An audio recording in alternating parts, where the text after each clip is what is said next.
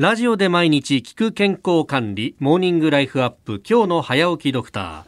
今週は東京都医師会理事で順天堂大学総合診療科教授の小林博之さんをお迎えしまして新型コロナ自宅療養完全マニュアルというテーマでお話を伺ってまいります小林先生、あけましておめでとうございます。おめでとうございます。おめでとうございます。よろしくお願いします。よろしくお願いします。さあ、あの、自宅療養ということで、えー、この新型コロナウイルスに感染された患者さん、えー、当初は一律入院ということが、まあ、規定で決まっておりましたが、去年の10月24日から入院の対象が狭められました。65歳以上の方、呼吸器疾患を有する方、えー、臓器の機能低下が認められる方、免疫機能の低下が認められる方、妊婦さん、えー、重度中等症の患者ということで限定定された。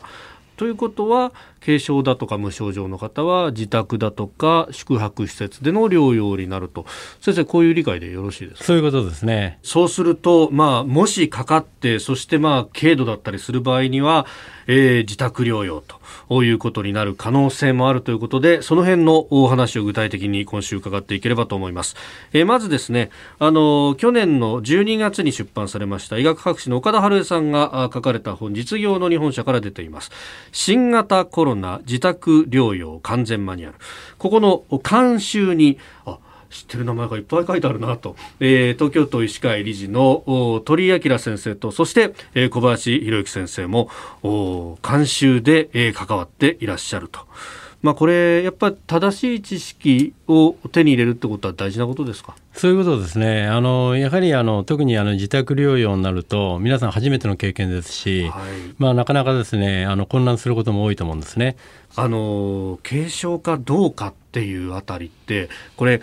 あの実際かかると自分で分かるもんですか？あこれはですね、大体皆さん患者さんも我々も分かります。分かる。分か。ります。あのパッと見て特にドクターの方はもう見るともうやっぱまず一つはですね全身状態と顔色と、やっぱ呼吸状態を確認するんですね。もうやっぱりもう本当に重症の方はもう最初からやっぱそういう感じがありますしで患者さん自身もやはりご自身で分かりますね。